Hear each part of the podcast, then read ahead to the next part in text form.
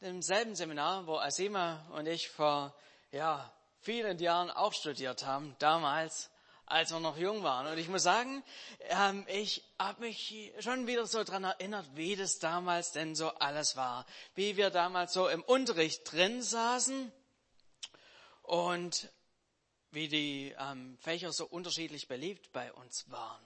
Ich weiß nicht, kennt ihr das auch aus eurer Schulzeit? Es gibt so Fächer, die liebt man und andere, da ist die Zuneigung jetzt nicht so groß. Bei unserer Klasse war das so mit Hebräisch. Das ähm, war so unser absolutes Lieblingsfach. Das lag uns allen so richtig gut. Ihr versteht schon, was ich meine. Äh, die Sprache ist so ganz anders als unsere Sprache. Wenn du zum ersten Mal die Buchstaben siehst, kannst du keinen einzigen davon irgendwie erkennen. Ich meine, beim Griechischen ist es ja noch so, äh, die Hälfte von den Buchstaben, die kennt man irgendwie noch so halbwegs, aber beim Hebräischen keine Chance. Dann geht es noch los, das wird nicht von links nach rechts gelesen, sondern von rechts nach links. Und die Sprache, die ist so anders. Wir als Klasse, ja, wir hatten unsere Schwierigkeiten damit, aber wir hatten eine richtig nette Lehrerin.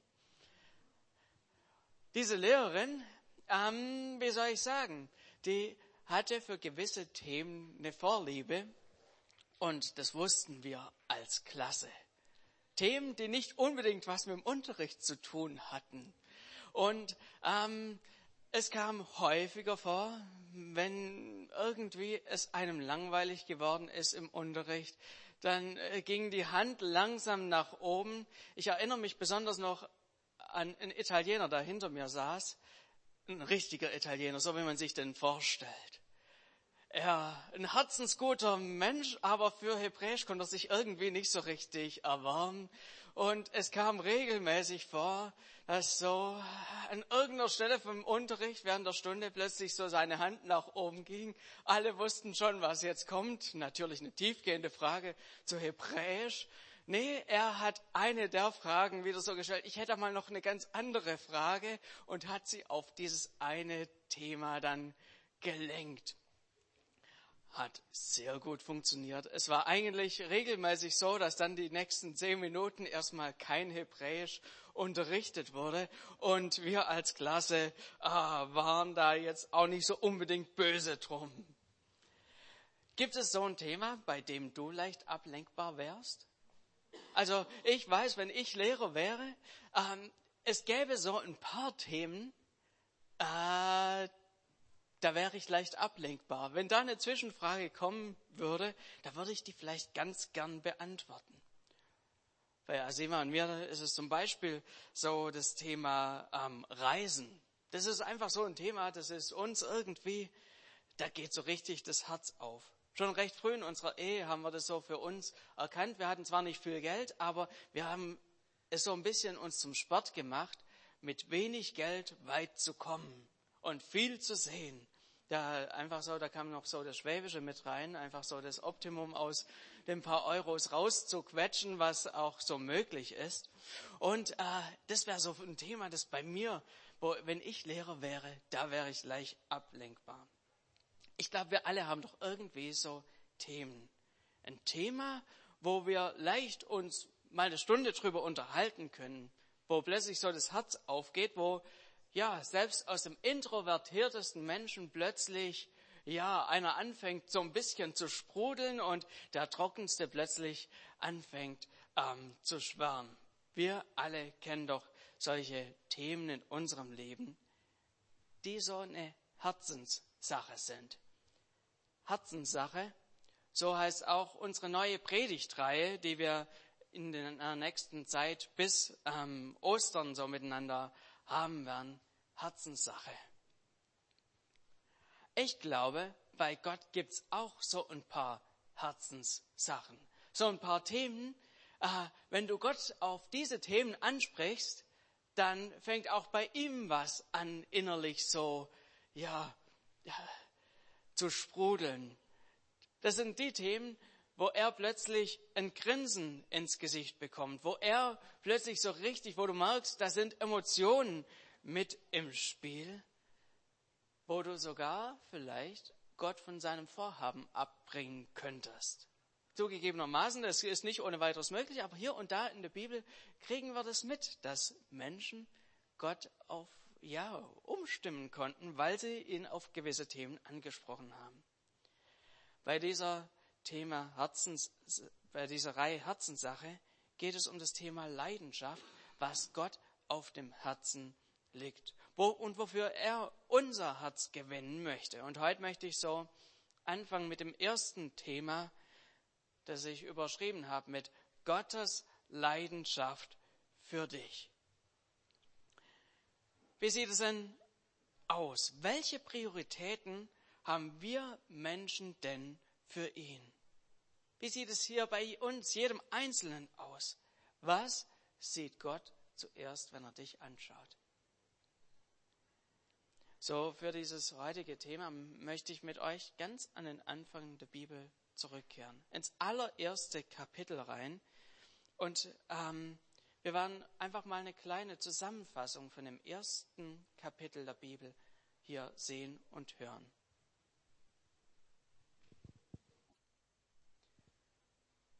Ja, so haben wir einfach nochmal, ja, auch den Anfang, wie Gott den Himmel und die Erde geschaffen hat, nochmal so klar vor Augen. Mein erster Punkt so für heute ist, Gott hat einen perfekten Ort für dich geschaffen. Gottes Leidenschaft für dich zeichnet sich schon dadurch aus, was er für dich vorbereitet hat. Werdende Eltern drücken ja ihre Liebe zum Kind auch dadurch aus. Sie bereiten ein Kinderzimmer vor, da wird so manches ausgemistet, Mancher zieht extra dafür um, um Platz zu schaffen. Ein Zimmer wird eingerichtet, gestrichen und alles, was dazugehört, dekoriert, damit das Kind einen idealen Platz vorfindet. Man macht sich Gedanken zum Thema Sicherheit, schaut, dass man vielleicht den sichersten Kindersitz äh, fürs Auto herbekommt, schaut nach dem optimalen Kinderwagen. Wir Menschen tun doch alles in unserer Macht, dass ein Kind ja, ein gutes Zuhause vorfindet, wenn es dann hier auf der Erde ankommt. Gott ging es ganz ähnlich. Er wusste, er möchte Menschen schaffen. Menschen nach seinem Bilde. Und er ist kreativ geworden. Hat sich überlegt, wie könnte denn der perfekte Ort aussehen? Vater, Sohn und Heiliger Geist, die tüfteln miteinander, sind im Gespräch miteinander, überlegen, wie sieht der perfekte Ort aus? Und sind dann hier dabei, das Ganze umzusetzen. Gehen das Thema von Grund auf an, legen die allerbesten Grundlagen für uns. Und in der Bibel heißt es, selbst am Anfang, als alles noch drunter und drüber ging, war der Geist Gottes schon, der schwebte über dem Wasser. Die Erde ist von Grund auf von Gott her so gedacht gewesen, dass der Geist Gottes präsent ist. Es heißt in dem ganzen Kapitel nirgends, dass er dann danach nicht mehr präsent gewesen wäre, dass er aufgehört hätte, präsent zu sein, sondern es war das, was Gott schon von Anfang an sich so gedacht hat bei dieser Erde. Es soll ein Ort sein, der gut vorbereitet ist für den Menschen, wo der Geist Gottes präsent ist. Und Gott hat noch viel mehr vorbereitet als nur ein kalter, dunkler Ort, wo eben sein Geist ist. Er hat unglaublich viele Dinge für den Menschen geschaffen, damit wir ein interessantes Umfeld haben. Ein Ort, an dem wir uns entwickeln können. Ein Ort, an dem wir aufblühen können. Ein Ort, der für dich und mich zugeschnitten ist. Und er hat unglaublich viel da reingelegt. Er hat Himmel und Erde geschaffen, Licht und Finsternis, Wasser und Festland, Sonne und Sterne, Kräuter und Bäume, Tiere und Vögel. Dieses ganze Umfeld hat er geschaffen, weil er eine Leidenschaft für dich und mich hat. Er hat alles reingegeben, damit es uns gut geht. Er hat erst alles geschaffen und zum Schluss den Menschen, uns reingesetzt. Er hat nicht irgendwie Experimente mit uns gemacht uns irgendwie auf eine kahle Erde gesteckt und dann mal geschaut, wie viel braucht denn der Mensch, damit er überleben kann, sondern er hat sich von Grund auf Gedanken gemacht, was brauchst du, was brauche ich, damit wir uns entfalten können. Er hat genau das vorbereitet und uns dann reingesetzt. Was Gott hier geschaffen hat für dich und für mich, ist absolut unverdient. Das ist einfach, ja, Gottes Liebe ist ja in keiner Form berechnend gewesen. Er hat es einfach geliebt, seine Leidenschaft zu dir zum Ausdruck zu bringen, dadurch, dass er ein geniales Umfeld für uns geschaffen hat. Soweit einfach mal dieser erste Tag, äh, erste Punkt für heute. Gott hat einen perfekten Ort für dich und mich geschaffen. Ein zweiter Punkt bei dem Thema Gottes Leidenschaft für dich ist, Gott hat auch dich perfekt gemacht. Wenn wir hier so uns die Schöpfungsgeschichte ansehen, dann sind da mehrere Verse drin, die genau auf das hinausgehen. Nach jedem einzelnen Schöpfungstag hat Gott eine Bilanz gezogen. Er schaut sich das an, was er an dem Tag gemacht hat. Und er zieht dieses Fazit von jedem einzelnen Tag ja, das, was ich gemacht habe, ist gut. Tag für Tag. Es gab nichts, womit er irgendwie so gehadert hat. Und zum Schluss setzt er so den Menschen rein. Und auch er schaut da wieder genau hin, was er geschaffen hat. Und er sagt nicht nur, ja, ganz gut, recht gut, sondern er sagt, und es war sehr gut. Da ist schon mal eine ganz andere Gewichtung da. Gott schafft uns Menschen und sagt, das, was ich hier gemacht habe, ist sehr gut, ohne irgendwelche Einschränkungen. Und egal wie du dich selber fühlst, egal ob du mit dir selber zufrieden bist, auch wenn du selber so in den Spiegel schaust und vielleicht mit dir selber so am Hadern bist, Gottes Fazit über dieser Schöpfung als er den Menschen geschaffen hat, war uneingeschränkt sehr gut. Und ich glaube, das ist einfach wichtig, dass wir das vor Augen haben. Gott ist dir gegenüber leidenschaftlich und er schaut dich an und denkt sich, ja, ich habe dich sehr gut hingekriegt. Du bist sehr gut. Das Ganze kommt dann auch nochmal in 1. Mose 1, Vers 27 zum Ausdruck. Da heißt es, dass Gott nicht nur irgendwie uns als ein interessantes Lebewesen geschaffen hätte, das er dann eben Mensch genannt hätte, sondern hier ist die Rede davon, dass Gott dich und mich nach seinem Bilde geschaffen hat. Es heißt hier, er schuf sie nach seinem Bilde, er schuf sie als Mann und Frau. Andere Übersetzungen sagen, als sein Ebenbild.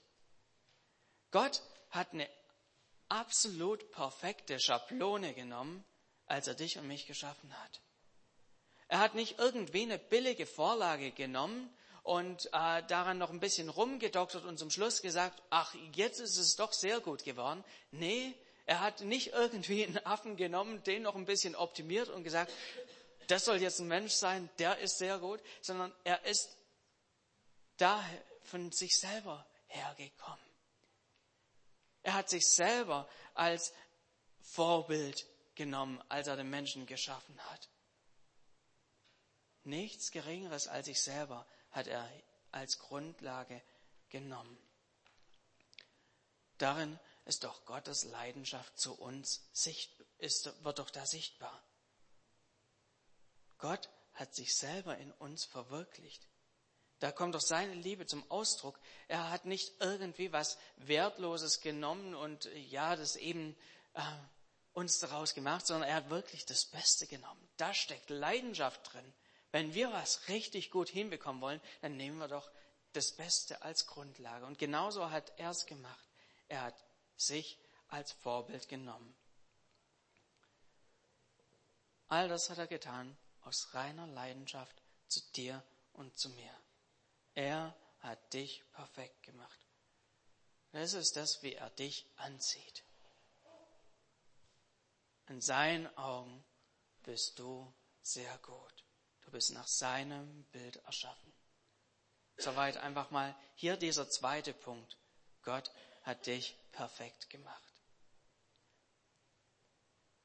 So ein dritter Aspekt, den wir hier noch haben zu Gottes Leidenschaft zu uns, ist folgendes. Gott erwartet kein perfektes Handeln von dir.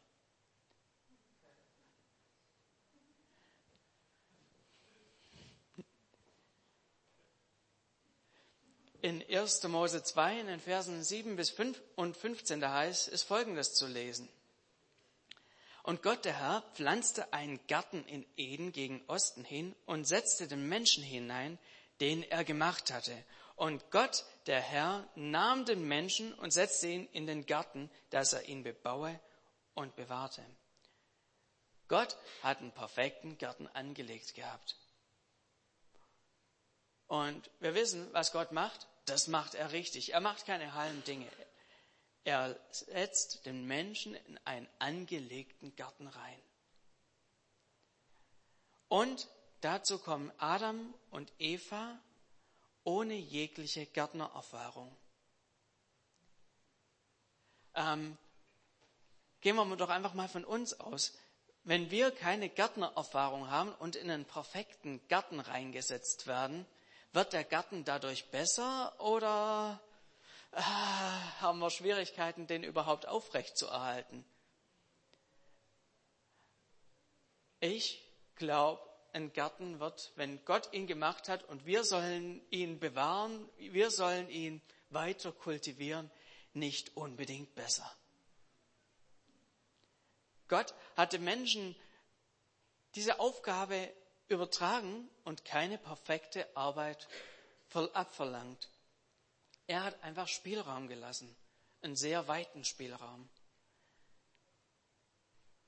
Gott hat einfach diesen Auftrag gegeben und gesagt, ihr Menschen, bebaut diesen Garten weiter. Seit wir so vor, vor zweieinhalb Jahren Eltern geworden sind, entwickelt sich mein Vaterbild immer weiter, muss ich zugeben. Ähm, immer wieder, wenn ich so unseren kleinen Pepe sehe und in Alltagssituationen reinkomme, da merke ich, wie sich auch mein Gottesbild Stück für Stück verändert. Wo ich plötzlich merke, hey, vielleicht sieht Gott mich genauso, wie ich Pepe sehe. Vor einigen Wochen ähm, war ich zum Beispiel mit Pepe auf der Starkenburg wir haben so einen richtigen Männerausflug gemacht, haben die Mama mal daheim gelassen, sind halb hochgefahren zur Starkenburg und den Rest noch zu Fuß ähm, dann hochgeklettert. Seither vergeht kein Tag, an dem Pepe nicht über die Starkenburg spricht. Immer wenn er sie, egal aus welcher ähm, Perspektive sieht, äh, da, da Starkenburg, da war ich mit Papa oben und so weiter. Und keine Ahnung, was in diesem kleinen Hirn so vor sich ging. Ähm, kurz danach kam er auf die Idee, er möchte unbedingt auf den Melibokus hoch. Also äh, den hat er sich irgendwie ausgesucht und äh, seither vergeht kein Tag, wo er nicht sagt, er möchte auch noch auf den Melibokus hoch.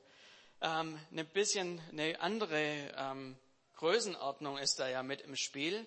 Aber irgendwie scheint dieser Berg eine riesige Anziehungskraft auf ihn zu haben. Und ich habe mich mit ihm auf dieses Experiment so ein bisschen eingelassen. Ich habe ihm gesagt, wir müssen da allerdings ordentlich davor üben. Vor, ja, wir waren zuerst mal auf dem Alsbacher Schloss oben. Vor zwei Wochen bin ich dann mit ihm auf den Hemsberg hoch und wieder runter. Zwei Stunden waren wir unterwegs. Er kam danach ziemlich fertig daheim an. Das erste, was er sagt, ist, jetzt aber Melisbokus gehen. so habe ich ihn versucht, langsam da weiter ranzuführen. Habe ich gesagt, so Pepe, das war schon ganz gut. Als nächstes kommt das Auerbacher Schloss dran. Haben wieder einen richtigen Männerausflug gemacht, haben das Auto unten am Wanderparkplatz stehen lassen und sind nach oben gelaufen. Zwei Stunden lang. War das Ganze ein Erfolg? Nur so ein halber. Oben war das Schloss leider gesperrt. Wegen Glatteis. Wir konnten gar nicht rein. Pepe war oben ziemlich ausgepowert. Ich habe gesagt, so, jetzt geht's wieder nach unten. Ähm, er steht einfach nur so da, steht vor mir. Das Auto unten, wir zu zweit allein. Wie kommt das Auto zum Kind, das Kind zum Auto? Es gab nur eine Möglichkeit, den Jungen runterzutragen. Ich sag euch, ich war danach auch ziemlich fertig. Habe es einen Tag später noch ordentlich im Kreuz gespürt. Aber ist es mit Gott nicht auch manchmal ganz ähnlich? Wir haben uns irgendwas in den Kopf gesetzt. Wir haben so unsere Ziele.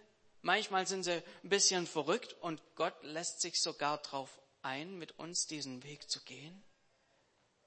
Wir gehen langsam Schritte vorwärts und irgendwann werden die Schritte immer langsamer und wir sind von unseren eigenen Plänen ausgepowert. Ich glaube, Gott hält es aus. Er macht uns hier keine Vorwürfe. Er erwartet von uns keinen perfekten Lauf. Er erwartet von uns nicht, dass wir alles perfekt hinbekommen. Er nimmt uns hier in dem Fall einfach auf den Arm. Er tut alles, dass wir keinen Schaden erleiden. Sind diese Dinge für Gott eine Last? Wie es für mich eine Last war? Ich glaube, manches Mal ist es für Gott eine Last, wenn er uns so sieht. So mancher von unseren Wegen ehren ihn nicht. Wir geben unser Bestes und doch machen wir Fehler, die auch ihm wehtun.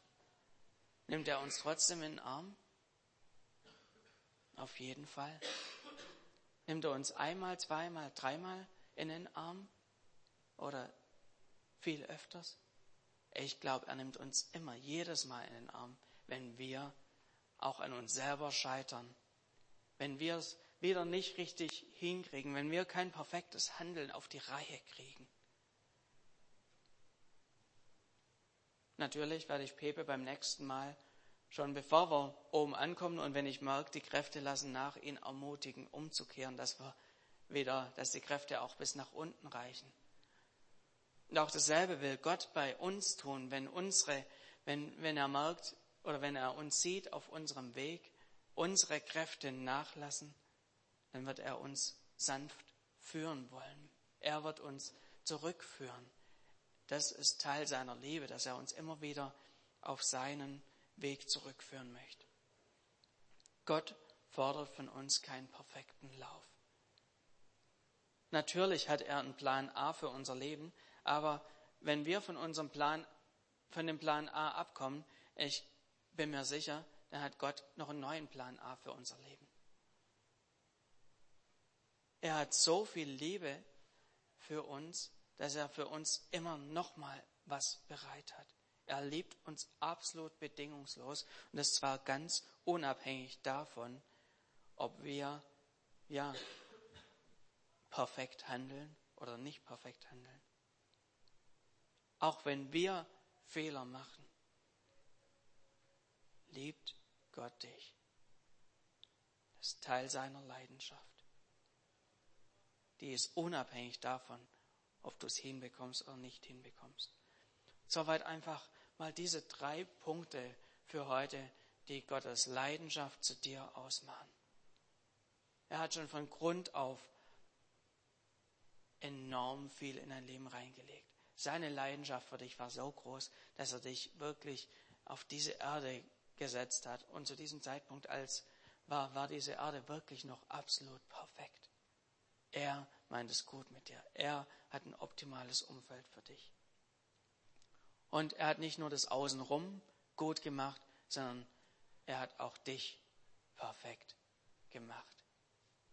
Du warst nicht irgendwie ein Unfall, du warst nicht, äh, nicht irgendwie was, wo, wo was schiefgegangen ist, sondern er hatte bei deinem Leben einen perfekten Plan. Und er liebt dich, egal wie perfekt dein Handeln ist, egal wie gut du das hinbekommst oder nicht hinbekommst. Seine Liebe, seine Leidenschaft zu dir ist größer. Ich möchte hier am Ende noch Jesaja 43 einige Verse ähm, lesen. Da spricht Gott. Jetzt aber, so spricht der Herr, der dich geschaffen hat und der dich gebildet hat. Fürchte dich nicht, denn ich habe dich erlöst. Ich habe dich bei deinem Namen gerufen. Du bist mein. So oft du durchs Wasser gehst, ich bin bei dir. Und durch Ströme, sie sollen dich nicht überfluten. So oft du durchs Feuer gehst, du sollst nicht versenkt werden. Und die Flammen sollen dir nichts antun. Denn ich, der Herr, bin dein Gott. Ich, der Heilige Israels, bin dein Retter. Du, du bist kostbar in meinen Augen, wertvoll für mich. Und ich habe dich lieb gewonnen. Fürchte dich nicht, denn ich bin bei dir. Da spricht Gott dir und mir zu. Gott wirbt um unser Herz, um das Herzen von jedem Einzelnen. Er möchte dir seine Liebe nahebringen. Und in den kommenden Minuten werden wir hier gemeinsam noch ein Video sehen, was es einfach noch stärker auch auf den Punkt bringt. Mit Zusagen Gottes für dich. Ich mach dir Mut. Gib doch Gott in dem Ganzen eine Antwort.